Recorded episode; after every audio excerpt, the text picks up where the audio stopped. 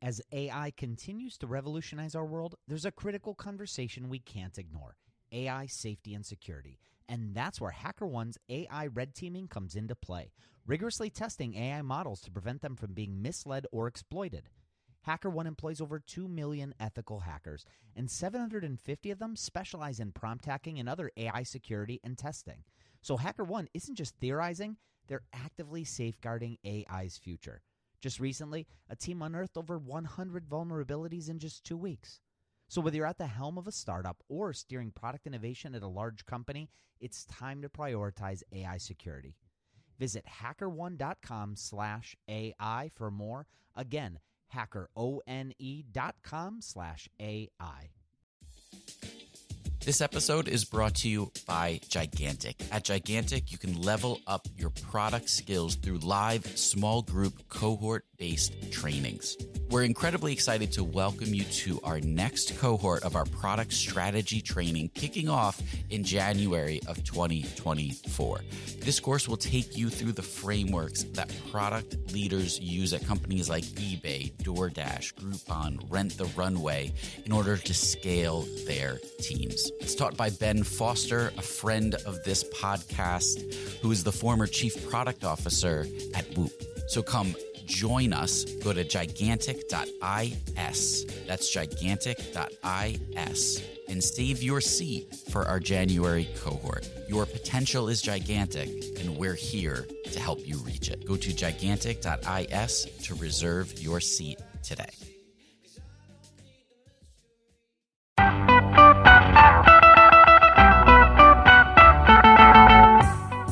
Welcome to the Rocket Ship Podcast. I'm Michael Sacca. And I'm Matt Goldman. Today we talked with JD Graffam from Simple Focus. Uh, it's a, a, client services company that's also acquired a handful of products, SaaS products, and he had an interesting outlook on the whole process. What do you think?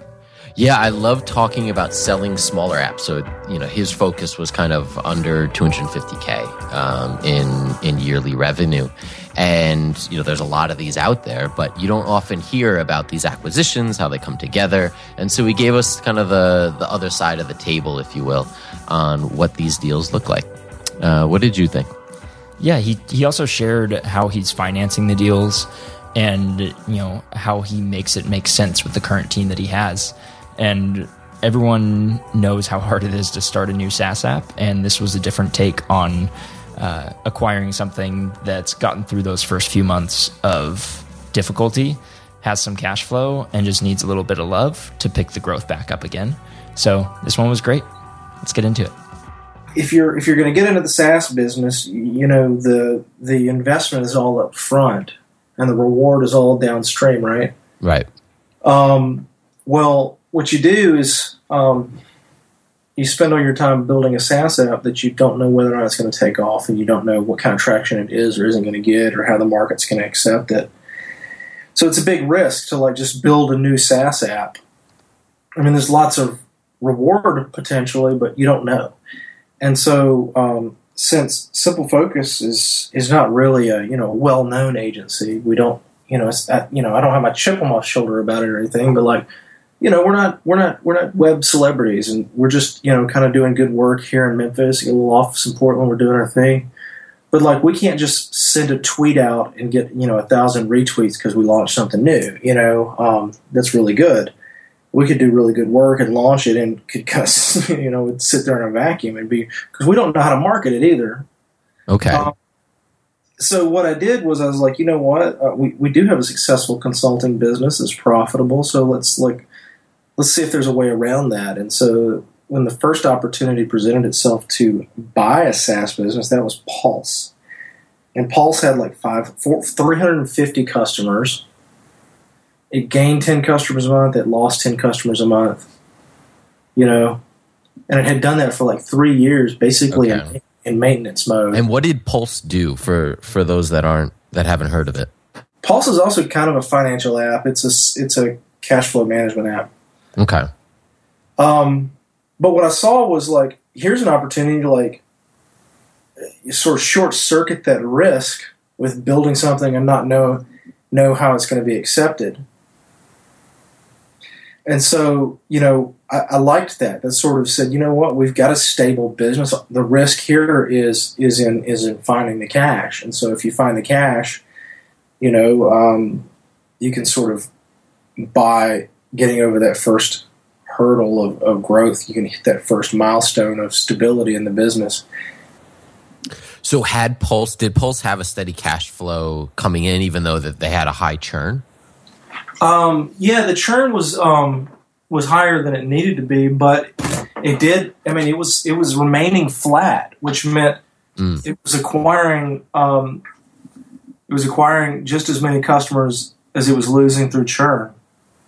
So for three years in maintenance mode, this thing was selling itself well enough through organic SEO to replace all the customers it was losing. So for three years, we have a flat business with nobody paying any attention to it. So it was like, this is a real good opportunity to, you know, um, take over something that's stable. I mean, what could we do to ruin it? You know, it was our first one. I was like, what could we do to screw this up? Not a lot, you know? And um, it started growing just because we started taking better care of the customers and focusing on, you know, fixing some memory leaks. As simple as that. And Pulse isn't your your only product. So when you're acquiring multiple different SaaS apps that have these, you know, decent revenue streams, how do you I see that you minimize the risk by getting a project that's already proven in some way, but how do you scale that out and get capital to fund the gap between, you know, paying off the initial purchase price? That's a, that's a great question. So banks aren't really open to this traditionally. They don't understand software. At least traditional banks don't understand like software as a service. Um, they want they want something as an asset that they can like hold in their hands that they know what to do with. Right, the house, like uh, a car. Well, um, what I did is I developed a really good relationship with a banker from back home. I'm from North Louisiana, small town banker. You know, proverbial high school friend, family owns a bank sort of situation, and sort of started explaining SaaS to him and sharing how it works and having him look into things like Baremetrics and you know SaaS metrics and um, you know learn how the business uh, operates and, and, customer acquisition costs, churn. He was learning all the terminology. He started getting excited about. it. He said, you know, let's let's do this. So I you know was able to um, rather than you know drop my you know life savings on these things, what we'd do is we'd borrow against um, you know cash in the bank mm-hmm. through a bank, right? So it's kind of guaranteed that way to make it easier for the bank to swallow. But um, what you do is you find a multiple for the sales price that's um, that's uh, lower than the, uh, the, the term loans uh, length, right? So if you if you can buy a SaaS app for you know one and a half x annual revenue, that's eighteen months. And if you could get a, if you could get a, you know, let's call it a, a three year term loan on that, you're cash flow positive while you service debt. So, how do you find products that are in this place where they're proven to some point, they have some revenue, and they're willing to sell at maybe a lower multiple that makes sense for you to buy it? Um, that that's a good question too. You got all kinds of good questions because it seems like if if they're to the point where they have a few grand in revenue and like things are picking up, uh, maybe it's been flat for a while, but there's hope. It seems like they'd want to hold on to that and grow it to the next level. Or if they were going to sell, they'd want to get a good rate based on the promise. Yeah, see, I'm finding ones where the the the, the founders have given up hope. They don't want to invest. They're not in a place to to to invest in growth, and and they've and they've remained flat despite the founders, come you know, um, sort of letting go, so to speak, inability to pay attention to it or whatever. Um, so originally, the, the founders of Pulse were in an interesting situation because um, they sort of uh, they were running a little consulting business and built this app, and then sort of the consulting business uh, split up. They went separate ways. One guy went into the ministry full time. One guy moved to Chicago, and then ended up you know getting a job at a, a big fancy startup in San Francisco, making big bucks. And so the little bit of money that this SaaS app was spitting off was being split between the two of them, and uh, they just sort of had their energy focused elsewhere. And you know, half of this company's revenue isn't really that compelling for an individual. All of it would have been. So, you know, they sort of kicked around the idea of one selling to the other, but, you know, kind of realized that they just really weren't interested in running this business anymore. And I offered them, you know, a buyout where they could just take some cash and put it in the bank all at once rather than putting a little bit each month. Um, they had sort of uh, mentally checked out, and um, that you know that it, my case was helped by the fact that there were two of them, and it really was uh, wasn't enough money for them compared or relative to what they were doing elsewhere. So one guy, you know, for him it wasn't about the money. He wanted to be in the ministry full time. The other guy had a you know had a sweet gig in San Francisco, you know, director of development or something like that, and had a good salary. And so what he was making off of Pulse wasn't really making a dent for him. And so they just kind of wanted to like you know put some cash in the bank. I don't know. Um, and then uh, with Ballpark, which I bought from MetaLab, um, kind of the similar case. Uh, they wanted to focus all of their energy on um, their consulting business, but also this this SaaS app that they built that that kind of took off and was like kicking major butt called Flow. And they wanted to put all their energy behind Flow and kind of focus singularly on that. And so, what Andrew wanted to do was was um, sort of uh, free his team up from having to worry about ballpark. So it was more of a distraction uh, than anything. And so, uh, you know, I came in with a fair offer, and um, you know, the rest is history. So in those kind of deals, what is what's the typical multiple that you're looking at on the? I, I guess it's off the yearly revenue. Yeah, it's going to be off of revenue um, for a SaaS business because they pretty much none of, none of the ones I purchased came with a staff or anything like that, right? Mhm. Just purchasing assets, and um, you know, I'll speak in general terms about these SaaS apps because you know we've got contracts in place that say do not disclose specifics and all that. But what you're looking at is like if you're looking at like TechCrunch and those kind of multiples, you you're crazy. You know, Okay. some something's worth what the market will bear, and um, you know there there are valuation companies and consultants out there who will you know evaluate these things based off of like um, you know what the books say, and and then there and then there's like, but then you kind of layer in a little bit of reality, and it's like, well, even though you know you know it could evaluate it, it you know 15 or 20 x, it, it really ain't worth that because nobody wants it um, the smaller SaaS apps, I'm going to call these. Let's call them the the, the fifty to two hundred thousand dollar range, right? Anything under a quarter million or so. Okay. Um, those types of apps are going to go for one to three x, Okay. um, which means you know depending on what kind of shape it's in, technical debt wise, um, is it growing? Is it shrinking? Is it flat? You know, I mean. Uh, that's that's kind of what they're worth, and the reason is because they're too big for you know some individual to come along and mortgage their house against. hmm They're too small for a company that's uh, th- that has the money to pay that. Right. So if you've got let's call a half a half a million dollars sitting in a bank somewhere, right? You're not interested in increasing your annual revenue $150,000, $200,000. Okay. because if you got half a million bucks, you got enough revenue continually coming in. So it's it's an interesting place to be in where where this size acquisition doesn't happen a lot because they're just they're kind of hard to get rid of. Interesting. Um, you've got to have a team that's able to take over because they're usually not going to come with staff. You know, um, so you, you've got to have the the spare cycles because to think of a let's call it a hundred thousand dollar business as as profitable. Um, if that's going to be profitable, it's going to have one or less employees, right? Yeah. Um, and so, what we do at Simple Focus to make it feel profitable is we run it in our spare cycles, right in between client work. And especially if you're going to be servicing debt. So, if you're going to be servicing, let's say, a hundred thousand dollar loan over four years, that's going to be you know twenty five, thirty thousand dollars a year to service debt. Um, your revenues, let's you know, going to be uh, after you service debt is going to be 70. You know, so that's really not profitable if you have to put an employee on that. Mm. Uh, and so what what you really want to do is is is have existing resources in place that can absorb that.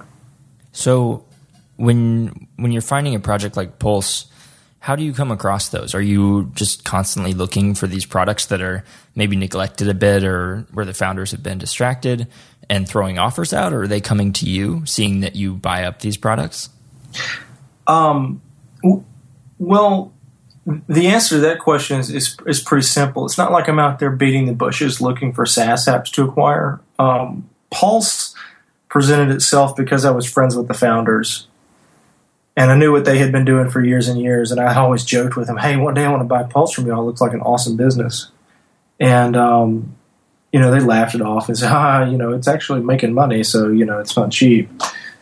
And uh, eventually it, it, sort of came to it. So after four or five years of just having a relationship with, with some friends, it turned into an acquisition. Um, with Ballpark, it was a little bit different. Um, I stumbled across Andrew Wilkinson's Medium post on like New Year's Eve um, six months ago uh, because he had tweeted that Ballpark was for sale in case anybody had missed the news. And this was the first I'd heard of it, and I just checked it out. And I instantly remembered Ballpark because at the bottom of the Ballpark homepage it says something like "keep the keep your finger on the pulse of your cash flow" or something like that.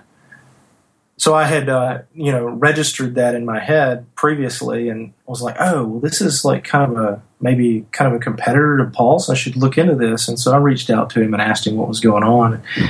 Found out that it had been like for sale for a year and nobody had bought it.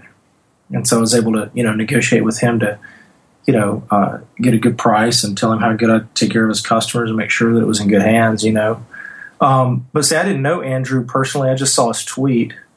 Um, but since Ballpark, I've had a bunch of people reach out because Ballpark was uh, a lot more well known than Pulse in the industry. And so I've had people start to reach out to me and say, hey, you know, I know a guy or hey, I know some founders who are tired of what they're doing, um, or hey, would you be interested in this? And so I've had a lot more conversations since Ballpark, and um, actually, by the time this podcast is out, we'll uh, we'll be closed on our next acquisition, which is Pop Survey and, and Temper.io, Oh, which yeah. two two sort of um, survey tools. Pop Survey's been around forever and uh, Temper's kind of a newer product, and it's really exciting and growing. It's actually one of those SaaS products for SaaS businesses. Yeah, that's very cool, and it makes sense because what Josh is he's Josh Pigford, right? He's going to focus on Baremetrics, right? I'd assume. Yeah. So actually, Josh Josh Josh started focusing on Baremetrics a, a, a long time ago, and uh, had, it wasn't actually part of the deal. So um, his original uh, investor or, or partner or or, uh, or, or whatever his role was, um, David Hauser um, was the guy uh, who who owned Pop Survey and Temper. It wasn't Josh anymore. Oh, okay. Yeah, well, I mean, Didn't so- even know that.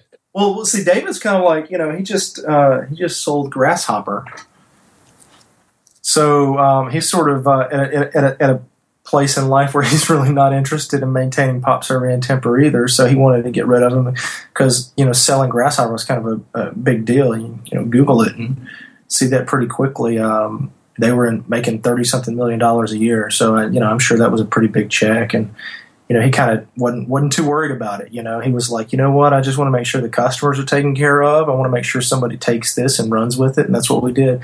But Josh is the one who made the introduction because just got to talking with Josh after signing up for Baremetrics, and we were just having a conversation one day on Skype, and he said, you know what, uh, what you're doing is interesting. You should talk to David. So it's really, I guess, the, the the short answer is just having conversations with people leads to opportunities. You know, we're always open to, or I, I guess I should say, I'm always open to these deals. Um, but it's not like, uh, you know, it's not like I'm creating a, you know, a, fund of SaaS businesses. I just happen to have acquired four of them in the last year and a half. So this may this may be fresh uh, since you're going through the process now, but earlier you mentioned technical debt. What kind of visibility do you get into these products before you make the deal to know that it's something that you know a your team's going to be familiar with, and b that there's not a ton of technical debt in there that you'd have to overcome? Well, I mean, the the higher the multiple, the more you want to look into that, right? I mean, um, I've I've done it sort of three different ways. I mean, the code review we did on Pulse was pretty in depth because it was the first time we had done something like that, and um, and so we just you know, uh, I, I don't even think Pulse was on GitHub. I think we just got a, a, zip of it or something, the code base, and we just kind of poked at it and got it running locally and said, okay, this is in decent shape. Ballpark from MetaLab, on the other hand, everything was really tight and solid, man. We opened it up, uh, got it off of GitHub. They just sort of said, here, here it is. Here's your read access. And we pulled it down and looked at it. It was like, wow, this is super clean because, you know, MetaLab knows what they're doing. They've been doing this for a while and they got a, a team of really talented people. Um, Pop Survey and Temper, you know, I know Josh, and you know, I, I, you know, he's the one who built them, and so I trust that they're in, decent shape. But also, I know they're they're kind of old, so you know, we just don't know exactly what we're getting into. But on this one, the deal was so good that um, I just kind of wanted to make it move fast, and so um, we've done a lot less discovery on that. But you know, since I'm not a developer, I kind of rely on the team here at Simple Focus to look at the code and tell me if it's decent or not. Um, you know, and with Pulse, you know, they looked at it and said, you know, I, would give it a C plus, B minus. With with Ballpark, they gave it, you know, this is A plus plus, and with Pop Survey and Temper, we'll just wait and see. I mean, as soon as we get our hands on it, it's running. We've looked at it; it's okay. I mean, um, but we haven't really dug in too deep yet. Have you ever had a deal fall apart uh, during the negotiation? Um, yeah, I mean, fall apart as it well, you you decided not to to move forward with it for one reason or another. Yeah, I mean, um, so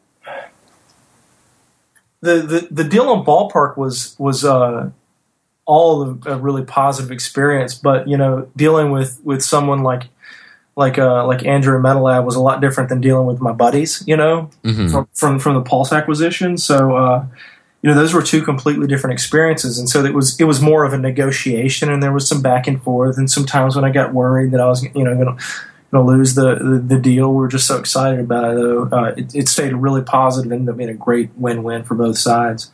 And then um, i talked to uh, to ian landsman um, uh, about a possible acquisition of one of his little products and that ended up going nowhere. And it was really mostly because um, it just technically wasn't the best fit for our skill set here at Simple Focus. We do mostly Rails development, and um, this product was was PHP. It was on Laravel, and uh, it, it, also had to do with um, a lot of a lot of email stuff. And anytime I've ever been frustrated with work, it's mostly been because of email server issues, and so it just wasn't technically something that I was like comfortable with but it's a great product, and, and he's gone on and sold it to another crew and stayed a partner. It looks like they're doing great. Um, but that that conversation kind of you know we st- we got to the point where we are talking numbers and everything, and it ended up not going anywhere just because it ended up not being a good fit. Um, I had another deal. Um, you know, I'm not going to say say with whom because it was kind of kept confidential, but um, uh, it was a, a, much bigger business, bigger than anything we had acquired before, and so just getting the funds together just wasn't going to work out. What are the techniques that founders have used yeah, okay. that make the negotiation easier? So one of the things that um, that Andrew did with Ballpark when I first reached out to him that made it really easy and kind of raised the level of trust was, um, you know, we sort of uh, you know, is small business talking to small business, you know, and so there wasn't a lot of, oh, you know, we need to sign a confidentiality agreement and blah, blah, blah. It's like more like, hey, we're kind of operating off of each other's reputations. And so let's see as quickly as possible if, if we're in the same, if you'll forgive me, ballpark. right. as one another. Um, and so, uh, like, the next day he just invited me. To, you know, after I gave him some general things I want to know, the next day he invited me to um, Baremetrics, which uh, answered like eighty five percent of the questions I had. Okay. And um, he just opened up Baremetrics, and there it was. And, in fact, um, all of the revenue and whatnot ended up not being in Baremetrics, which was made the deal a little a little awkward um, and shaky there for a minute. But um, it's a it's a great tool. Uh, these tools that do this type of thing, um, First Officer, Chart Mogul, Baremetrics, they'll kind of um, make it really easy to look at the, the health of a SaaS business, and within five minutes you can figure out if it's something you're interested in. Um, so so having those metrics handy and having clean books, those are the two biggest things. Um, and, and just sort of having a lot of you know trust in one another to to to be honest and not BS around. You know, it's like, look, here's what I need. Um, you know, here's what I got, and uh, do you want to do a deal? And you can know pretty quickly within a day or two if something's going to go somewhere or not. Usually, that's a really cool use of those. That's uh, that makes it easy for Andrew not having to put together a, a deck or anything for you, just being able to shoot you an invite. Yeah, well, I mean, think about the people that, that I'm buying these these apps from. They're people who kind of um, moved on to other things, to bigger and better things. They don't want it to be a distraction. And so, one of the values I have when I come in to, to acquire something is I'm like, look, dude, I'm gonna make this easy on you. You know, quick. I've done this before. Um, I know you know how to how to how to evaluate something quickly. The uh, the due diligence is going to be really easy and simple. You know, I need some bookkeeping stuff. I need your I need your SaaS metrics, and um, and I want to look at you know Google Analytics and see what all you know domain names you own. That's pretty much it. As long as you've got all the passwords and everything, and everything's not a tangled mess on the books, um, it can be pretty pretty straightforward and simple. So what's the what's the upper limit on this? You're you're going to be at what five projects that you've acquired? This will be four when we finish on Pop Survey and Temper. So you have your your current team. You can bring in more resources from the banking relationship. Uh, you're using overflow from client work to be able to to keep these projects going um, and still remain or stay close to profitability what's the limit on how far that can stretch before your team's really uh, stretched too thin? I think that's a good question. I don't know the answer to it quite yet, honestly. Um, the the size of the apps makes a big difference, and I guess some of the things that I've learned are at least with the types of apps I've been getting into, which are basically you know CRUD apps. When it comes to uh, customer support, um, I've kind of got this rough number that, that generally works. If you've got 500 customers, you're going to get 10 or 20 emails a week, which makes it pretty easy for me as the owner of a company with like 15 people mm. to still handle the email, right? And the customers really appreciate seeing, you know, owner in the signature um, when you respond to a customer support email because they're typically owners themselves. I mean, at ballpark, you know, if you're you know freelancer or running a, a, you know a design agency or something like that, or with Pulse, if you know you're managing cash flow, so it's sort of like owner speaking to owner sort of situation, and that's nice. The um, the customer support is the biggest challenge because I mean we're we're buying things that you know I mean we're not putting them in maintenance mode, but if we've got to take a month off of product development and focus on client project, we can because these things run. You know, they're they don't have memory leaks, they don't crash, um, they're not full of bugs. And so, if we ever need to focus on client work, we can. But the best part is that, um, you know, the client work is is is uh, consistent enough, but also profitable enough, and we're not like you know working crazy hours, pulling all nighters and burning them the midnight oil. So we've actually just kind of scheduled in time every week to work on these products we just uh, we just spent two months building out the new feature for Ballpark, um, which was a big, huge enhancement called Projects. Um, and I took a, a Rails developer full time, and basically the, the, the the number two guy here at Simple Focus, most of his time, and the two of them took two months and built out this huge new feature for Ballpark. It's kind of a luxury to be able to do that, but at the same time, it's it's an investment that's going to pay off for us long term, and it's going to help the product grow and be better for the customers. You know.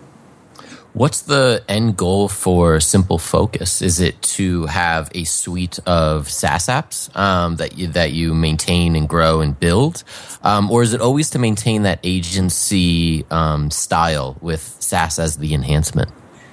So this is a question I get a lot. I love the client services business.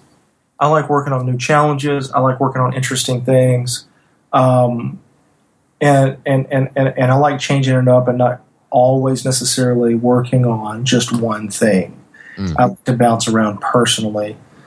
And everybody on the team's a little bit different. So I've got some team members who want to work on one thing all the time. I've got some team members who can't go more than a week working on something before they get. and so it's kind of a balancing act. And it's something that I'm doing. I'm being really deliberate about. But I do love client services, so I don't see that going away. Um, the the interesting thing is that um, this buying Pulse was um, done deliberately so that Simple Focus could get some practice working on a digital product. Okay. We started out, you know, when I was, you know, working out of the spare bedroom and, and, and I, first quit my day job six years ago. Um, we started out just doing, you know, websites and stuff. And I always had a passion for usability, user experience, and, and, and product design. Um, but you know, I ran a I ran a web design agency based on those skills, but I always kind of uh, really loved it when an opportunity presented itself to work on something a little more functional. And so, over the last two years, Simple Focus has flipped into a product design company, a, a UI company, and um, incidentally, uh, since we're talking about acquisitions, I did acquire another business, which was a, a, local web design company here in Memphis, Tennessee. Oh, interesting. Called Deluge Studios. And this was done in April of last year. And the reason I bought Deluge was so that Simple Focus could focus exclusively on doing digital product design. Mm. And have somewhere to uh, to send all the good web regular old web design leads, so the digital marketing stuff, right? So if somebody needs a marketing site done, like a CPA or a restaurant or somebody from Memphis calls or from Portland calls and wants you know um, you know regular website done, then we've got a business that specializes in that. And now Simple Focus is kind of concentrating on running our own products, of course, but that's you know roughly about a third of our business and. The rest of the time, we're doing consulting work for product companies and specifically more and more SaaS businesses, a little bit of e-commerce, but for the most part, not you know your basic marketing websites. Very cool. Yeah, it's a great evolution too, um, and it's great you built up those two tiers. That's not something we always hear about for agencies, but it makes a lot of sense. Yeah, you know when the when, when that happened, um, I was debating what to do. Like when when the the other agency owner came to me, I was like, you know, I could absorb this this team into Simple Focus, increase my payroll and overhead or I could show up on the first page of Google twice for Memphis Web Design, right? Right. um, so what I did is I decided to keep the brands separate. Let Simple Focus be the interface team, and let Deluge be the marketing team. Part two, to answer your question about like what's the long term strategy here, is this: if if everything went south, and I had to to close up shop one of the things that I like about these SaaS businesses is that once the debt's fully serviced, and we're we're almost there. Um, once the debt's fully serviced, I have assets, and I have assets that generate cash flow. And if I had to, if if everything went south, and I had to, you know, cut the team significantly, or if I had to cut the team entirely at Simple Focus, I still got these apps and I can still provide for my family because um, while I'm not a Rails developer full time, uh, you know, I, I, I, have been around web design long enough and um, that that I would be able to at least run these businesses profitably out of a spare bedroom if I had to. Um, and that's and that's the uh, that's the thing that that makes it um, feel kind of like these apps are there sort of a, a you know a plan B.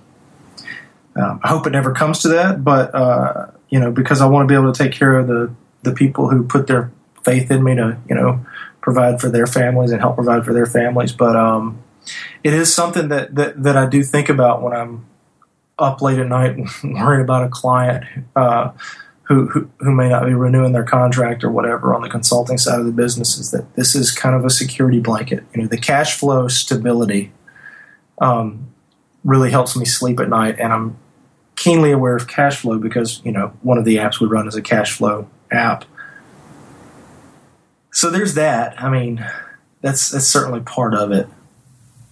Well, that's amazing. It seems like something really great to work towards, and I think that's a good place to end it. So where can people keep up with you online?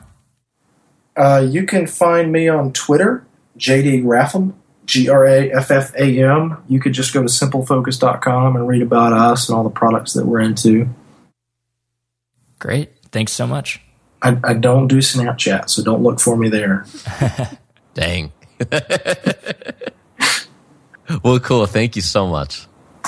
Hey, thanks, Michael. Thanks, Matt. Yeah, absolutely. Thanks for listening to this episode of the Rocket Ship Podcast. If you enjoyed it, we have tons of other awesome episodes on our website. Check them out, rocketship.fm. And be sure to check out our app discount section where we have discounts on products that we use every day, like WooThemes, Wistia, Treehouse. Go to rocketship.fm forward slash essentials and get your discounts today.